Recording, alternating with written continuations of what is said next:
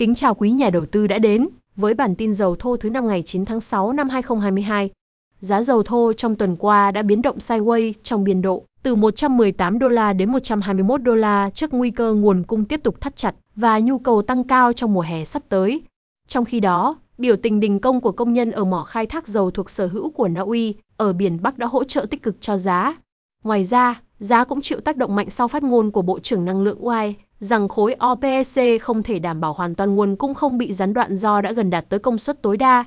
Điều này đặt trong bối cảnh nhu cầu toàn cầu tăng do Trung Quốc tái mở cửa và do mùa lái xe chỉ mới bắt đầu ở Mỹ đã tạo đà thúc đẩy cho giá dầu thô bật lên mạnh mẽ. Hơn nữa, thị trường trong tuần cũng đã biến động mạnh mẽ với tin tức Saudi Arabia quyết định tăng giá bán dầu thô trước dự đoán nhu cầu sắp tới sẽ tăng mạnh ở khu vực châu Á.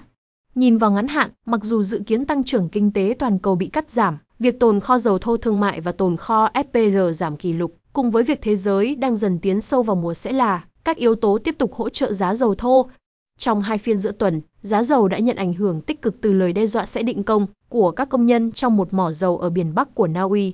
Cụ thể, 198 thành viên, tức hơn 1 trên 10 công nhân dầu khí ngoài khơi của Na Uy, có kế hoạch đình công từ Chủ nhật nếu hòa giải không thành công, theo một tính toán của Reuters dựa trên dữ liệu của Liên đoàn Lao động.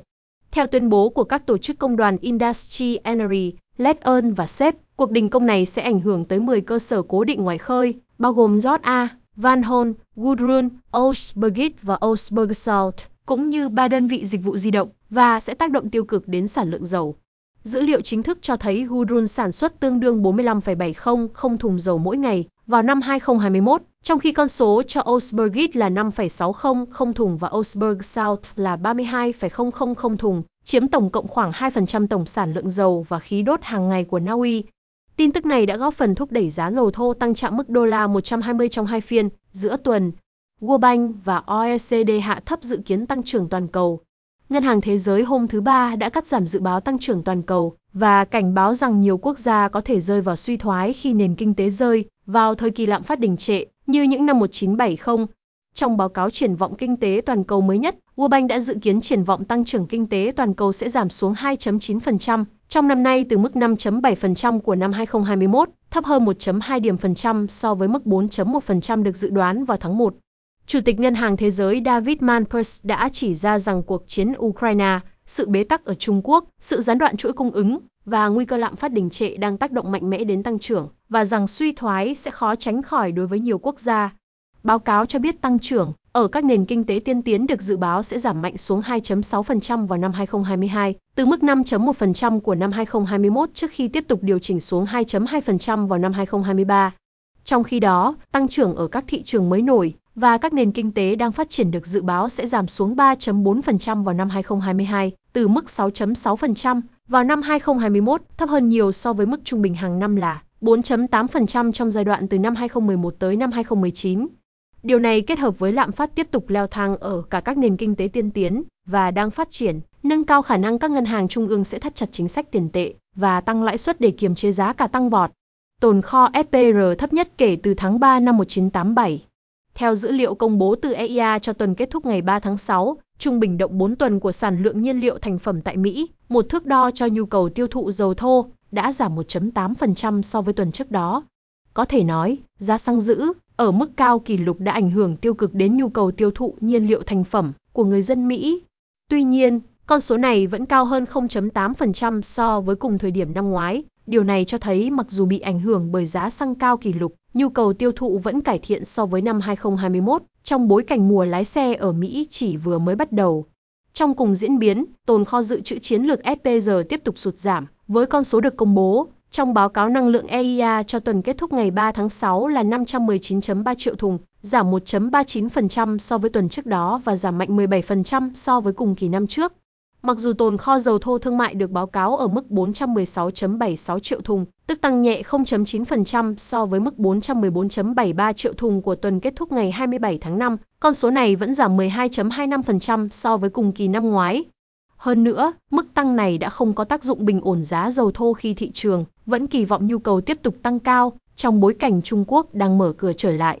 Điều này cũng chứng tỏ giá dầu thô trong ngắn hạn vẫn sẽ tiếp tục được hỗ trợ mạnh mẽ bởi bất cân bằng cung cầu, điều chỉnh giảm ngắn hạn do rủi ro từ Trung Quốc. Tuy nhiên, giá trong ngắn hạn dự kiến sẽ chịu áp lực giảm nhẹ, từ rủi ro Thượng Hải vẫn chưa hoàn toàn thoát khỏi đóng cửa. Theo Reuters ngày 9 tháng 6, các khu vực của Thượng Hải đã bắt đầu áp đặt các hạn chế phong tỏa mới, với các cư dân của quận Minhang được yêu cầu ở nhà trong hai ngày để kiểm soát rủi ro lây truyền COVID-19. Một số nhà chức trách chính quyền đã ban hành thông báo cho biết cư dân sẽ phải ở trong nhà 2 ngày và chịu 12 ngày kiểm tra nghiêm ngặt khác bắt đầu từ thứ năm.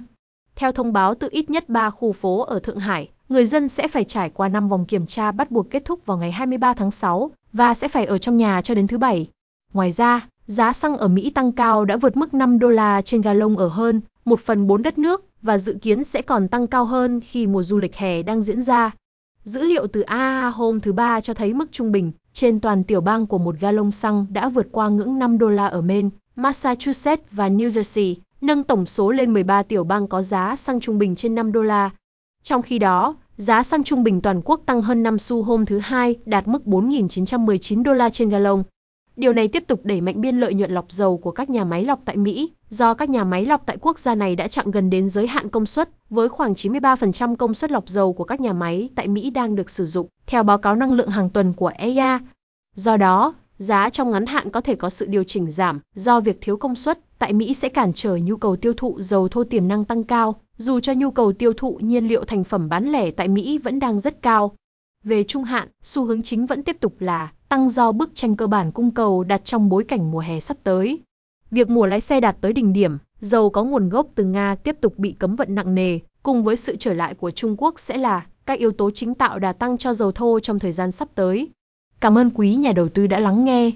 Hãy nhớ bấm follow trang podcast của chúng tôi, anh Cơ. Ngoài ra khi click vào Anh Cơ, quý nhà đầu tư cũng có thể nghe những phân tích mới nhất về dầu thô nói riêng và thị trường hàng hóa nói chung tại Google Podcast, Spotify. Kính chúc quý nhà đầu tư nhiều sức khỏe.